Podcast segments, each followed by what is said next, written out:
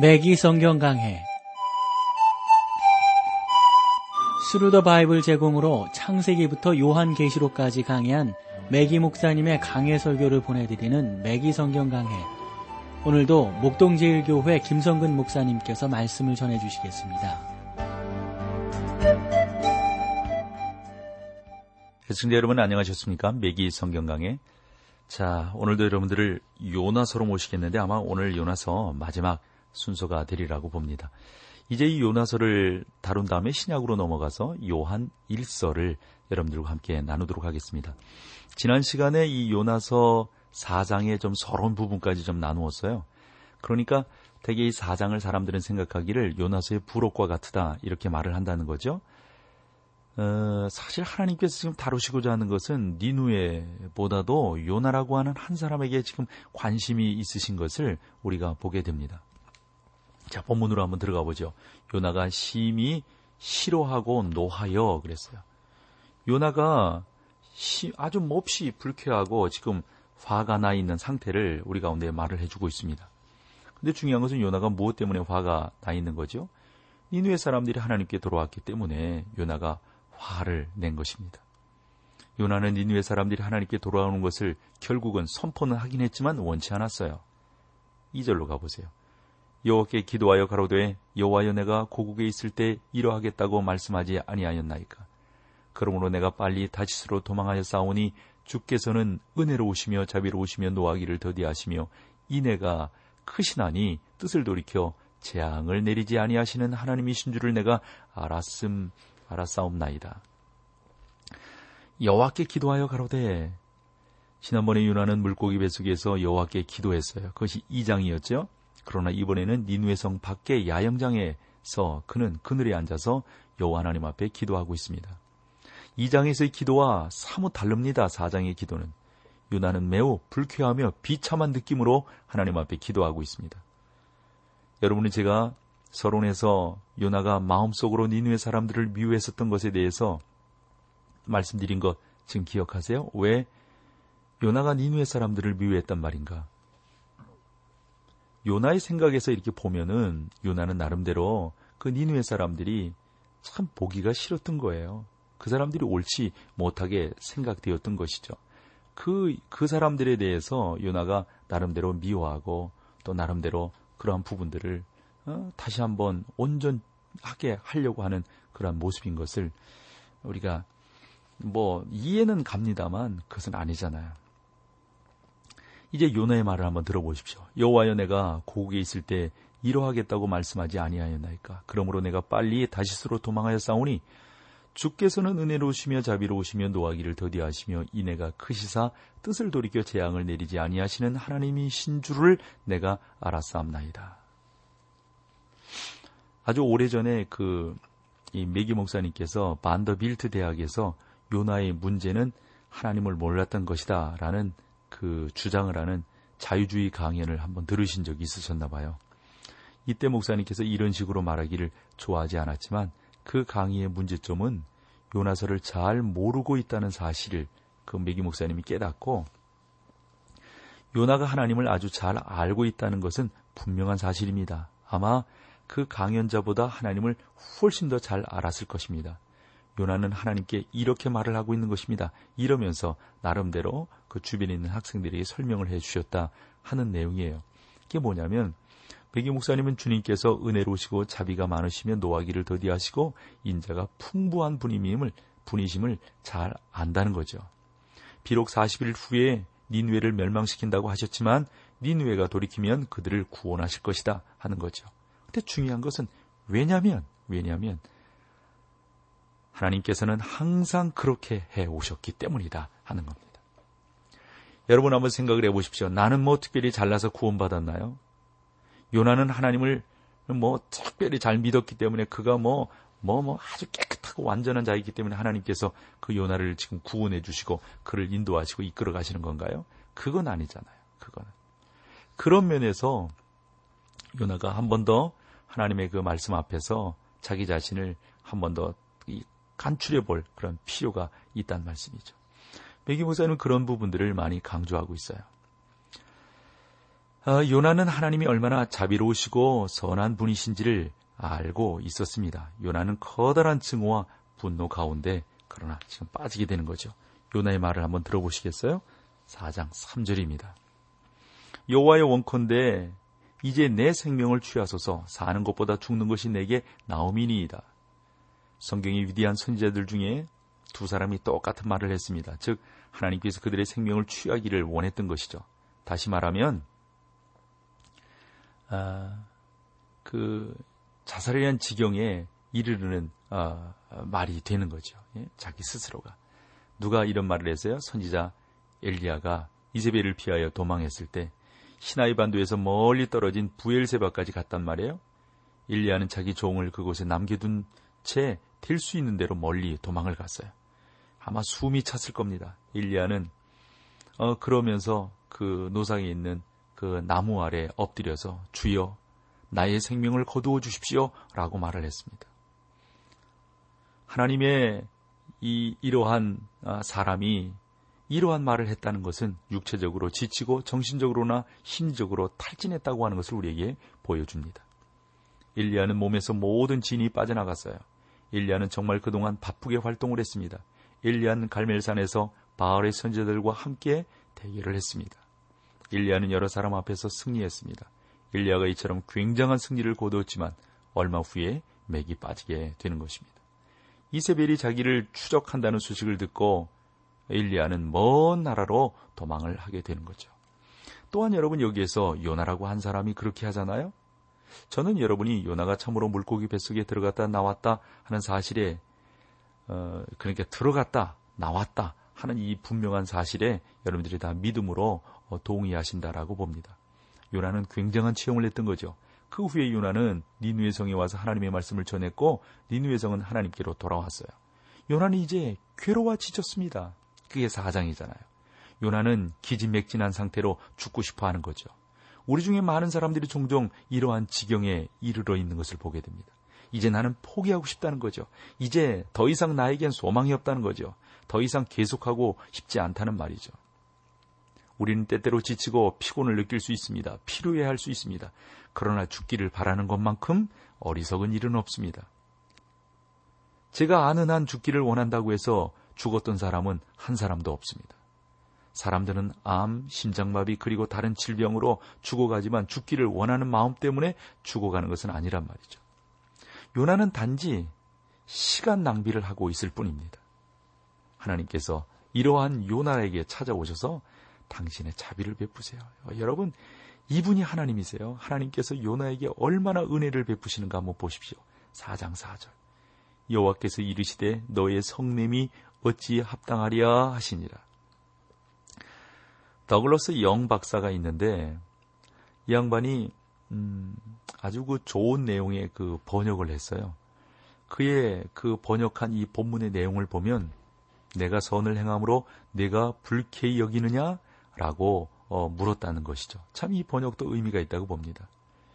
요나야, 내가 니누를 구한 것이 내가 하는 일이 죄인을 구하는 것인데 네가 이런 것을 함으로 인해서 내가 했다고 해서 너에게 기분 나쁜 일이느냐?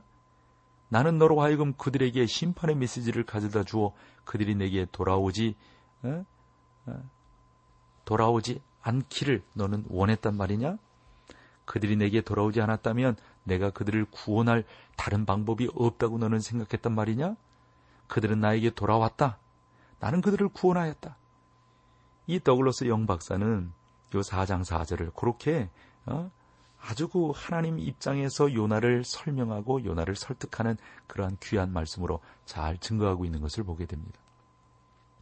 그랬더니 어? 요나가 화가 나서 지금 토라집니다. 이렇게 요나가 말을 하죠. 4장 5절이에요. 요나가 성에서 나가서 그 성 동편에 앉되 거기서 자기를 위하여 초막을 짓고 그늘 아래 앉아서 성읍이 어떻게 되는 것을 보려 하니라.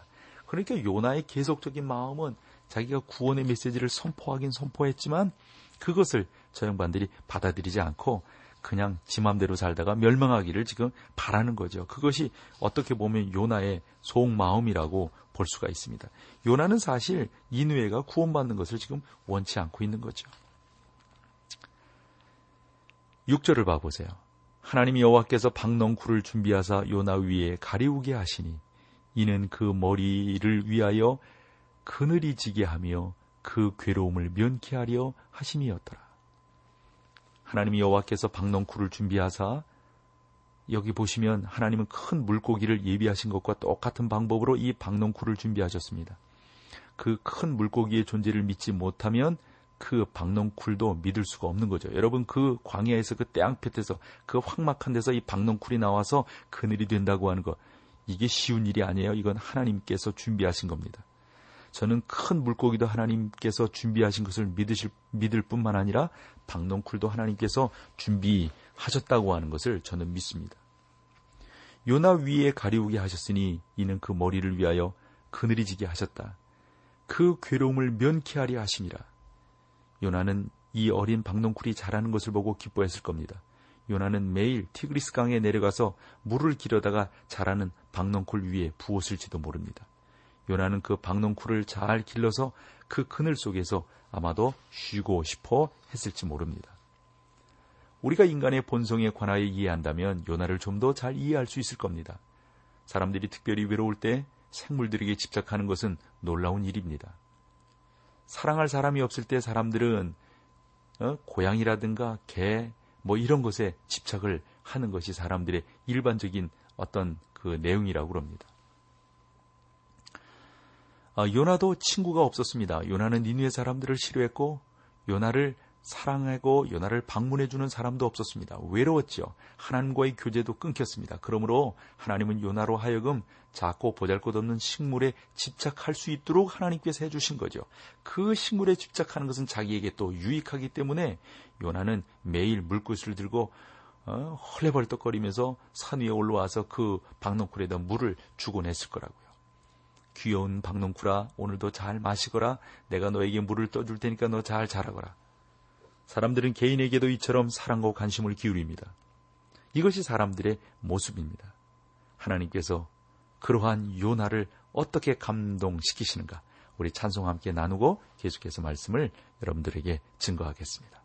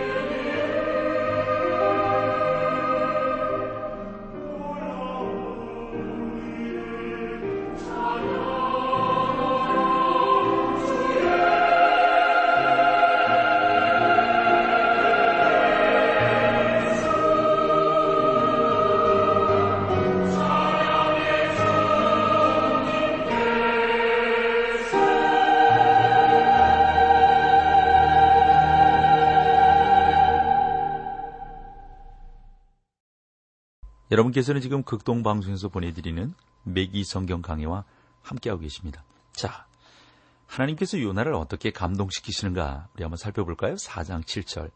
하나님이 벌레를 준비하사 이튿날 새벽에 그 박농쿨을 씹게 하심에 곧 시드니라. 하나님께서 또 무엇을 준비하셨어요? 벌레를 준비하셨어요. 이 벌레도 물고기처럼 기적적으로 준비된 것입니다. 그 박농쿨도 기적적으로 준비되었습니다. 그 박농쿨을 하나님께서 벌레를 준비하셔서 씹게 하셨어요. 그러니까 뭐 이 벌레라고 하는 게 그 해충이니까 얼마나 그 박농쿨이 금방 시들겠어요. 이 벌레는 그 박농쿨을 사랑하지 않음으로 갉아먹었어요. 왜냐하면 벌레들은 식물을 갉아먹어야 살 수 있어요. 그래야만 어, 자기들의 생명을 유지해 나갈 수가 있습니다. 4장 8절 보세요. 해 뜰 때, 해가 뜰때 하나님이 뜨거운 동풍을 준비하셨고 또 하나님이 준비하셨어요. 해는 요나의 머리 위에 쬐매 요나가 곤, 혼곤하여 스스로 죽기를 구하여 가로되 사는 것보다 죽는 것이 내게 나으니이다. 여기서 보면 요나가 다시 죽었으면 하고 또 그런 말을 합니다. 아무런 도움이 자기에게 되는 것이 없다 하는 거겠죠? 구절로 가보세요. 하나님이 요나에게 이르시되 내가 이 박농쿨로 인하여 성냄이 어찌 합당하냐? 그가 대답하되 내가 성내어 죽기까지 할지라도 합당하니이다. 요나가 이렇게 말하는 거죠. 여기에 살아있는 것이라고는 이 작은 박농쿨뿔, 박농쿨 어, 뿐인데 하나님, 저는 하나님께서 주신 이 박농쿨을 사랑하여 물을 주고 길렀습니다. 그래가지고 제 머리 위에 내려 쬐는 태양볕을 막으려고 했습니다. 그런데 벌레가 이 박농쿨을 먹어버렸고 저는 다시 혼자입니다. 저는 슬픕니다. 저는 애통합니다. 10절로 가보세요. 하나님께서 뭐라고 말씀하시니까. 여호와께서 가라사대 내가 수고도 아니하였고 배양도 아니하였고 하룻밤에 났다가 하룻밤에 망한 이 박농쿨을 내가 아꼈거든. 아꼈거든. 하나님은 요나에게 요나야 이 박농쿨은 아무것도 아니란다. 아무것도 아니란다. 사랑하는 성도 여러분, 이렇게 말하기는 싫지만 집에서 기르는 고양이나 개나 다른 어떤 그런 식물들, 동물들은 아무것도 아닙니다. 진정으로 중요한 것은 인간입니다. 천국에는 사람만이 갑니다. 지옥에도 사람만이 갑니다. 하나님은 그 잃어버린 영혼을 사랑하시고 그 잃어버린 영혼들이 지옥에 가지 아니하도록 하나님께서는 지금 애쓰고 계십니다. 그것은 신인 동영론이에요. 하나님은 나의 잃어버린 자를 사랑하노라 너희가 그들에게 가서 내 사랑을 전파하기를 원하노라. 하나님은 요나에게 요나야 내가 니누의 사람들을 사랑하니 그 사람들에게 가서 너희가 내 앞으로 돌아오면 너희가 멸망치 않을 것이라고 내 증거하도록 해라. 라고 지금 하나님께서 요나에게 말씀하고 있습니다. 11절로 가볼세요. 하물며 이 큰 성읍 니누에는 좌우를 분별치 못하는 자가 12만 명이요. 육축도 많이 있나니 내가 아끼는 것이 어찌 합당치 아니하랴. 하나님은 내가 이 성을 아끼노라고 말씀하십니다. 좌우를 분별치 못하는 자가 12만 명이라고 말씀하시는 것. 여러분 이게 무슨 의미인가요? 이것은 어린아이들을 의미하는 것입니다.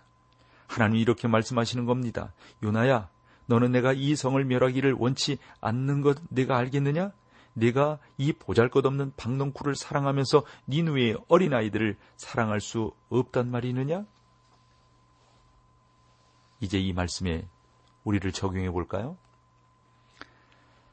아, 우리가 뭐 주일학교라든가 이런 성경학교에서 가르칠 때 저는 다른 선생님처럼 이렇게 말하곤 했습니다. 즉, 여러분이 선교사로 부름을 받았다면 선교지의 사람들을 먼저 사랑해야 합니다. 그러나 지금은 그 말에 동의하지 않습니다. 어떻게 알지도 못하는 사람들을 사랑할 수 있겠습니까? 저는 맨 처음 나 자신에게 적용해 보았습니다. 제가 목사로서 부름을 받아서 사명을 감당할 때 많은 사람들을 우리가 만나서 목회를 하고 설교하게 되지 않습니까? 가장 중요한 것은 내가 이 교인들을 사랑하느냐 하는 겁니다. 저는 처음에는 교인들을 알지 못했어요. 잘해주는 사람, 뭐 그렇지 못한 이런 사람들에 대한 또 분명함이 있었다고요. 그러나 이제 와서 깨닫는 것은 거룩하신 하나님께서 사람들을 구분치 아니하시고 구별치 아니하시고 모두를 사랑하시듯 우리도 모든 사람들을 사랑해야 된다고 하는 사실을 우리가 깨닫게 됩니다. 병상에 있는 사람도 사랑해야 되고 참 이렇게 저렇게 하는 사람도 결혼식 주례해 줘야 되고 저런 사람도 다 도와줘야 되고 다 줘야 그게 목사로서 해 나가야 될 일이고 하나님의 사랑과 은혜를 증거하는 그러한 귀한 일이란 말이죠. 하나님은 오늘날 많은 사람들을 향하여 네가 가서 하나님의 말씀을 잃어버린 자들에게 전파하기를 원한다라고 말씀해 주고 있습니다. 그때 사람들은 하지만 나는 그들을 사랑하지 않습니다. 라고 말을 합니까? 하나님은 그들을 사랑하라는 말을 계속해서 하는데 나는 그 사람에게 전할 수 없어요. 마치 요나가 니누의 사람들을 사랑할 수 없다고 말했듯 그렇게 말하고 그렇게 증거하려고 하는 사람들이 우리 가운데 있을 수 있단 말이죠. 그러나 여러분 가야 됩니다. 사랑하셔야 됩니다. 하나님께서 그렇게 하라고 우리 가운데 명령을 해주셨습니다. 이것은 하나님의 명령입니다. 하나님의 인도하심입니다. 그것을 우리가 쫓아가는 것이 무엇보다도 중요합니다. 저는 교회 안에 모충과 같은 사람들이 많이 있다고 생각합니다. 교인들은 모두 기둥이 아니고 모충들일 수 있습니다. 기둥들은 교회를 받들고 있지만 모충들은 슬그머니 들어왔다가 슬그머니 빠져나갑니다. 교회도 보면 열심히 하나님의 교회를 위해서 하나님의 사람들을 위해서 수고하고 애쓰는 분이 계신가 하면 그렇지 못한 분들이 참으로 있다고 하는 사실을 우리가 알게 되는 것입니다. 아프리카로 파송된 한 선교사와의 대화를 저는 기억합니다. 그는 자기 고향에 있는 고아원 앞에서 있는 흑인 소녀들의 사진을 보여주고 있습니다. 그래서 그 소녀들의 모습을 바라보는 그의 눈은 얼마나 사랑스러운지 이루 말할 수 없습니다. 그래서 그 선교사에게 처음 아프리카에 갔을 때 그 아프리카 사람들을 사랑했습니까? 라고 물었죠. 그의 대답은 아닙니다. 나는 사실 어, 그곳에 있는 사람들을 사랑하지 않았습니다. 그러나 그곳에서 사역을 하면서 하나님의 은혜를 깨닫게 되었고 하나님이 나를 얼마나 사랑하시는 줄을 깨닫게 되었고 하나님께서 이 아프리카 사람들을 얼마나 사랑하시는 줄을 그때서 깨닫게 되었습니다. 우리가 1907년 평양 부흥 대성회를 말하지만 사실은 1905년 1905년 예? 그 원산에 있었던 그런 선교사들의 모임 그때 화이트 여사의 그 고백을 우리가 알아야 합니다.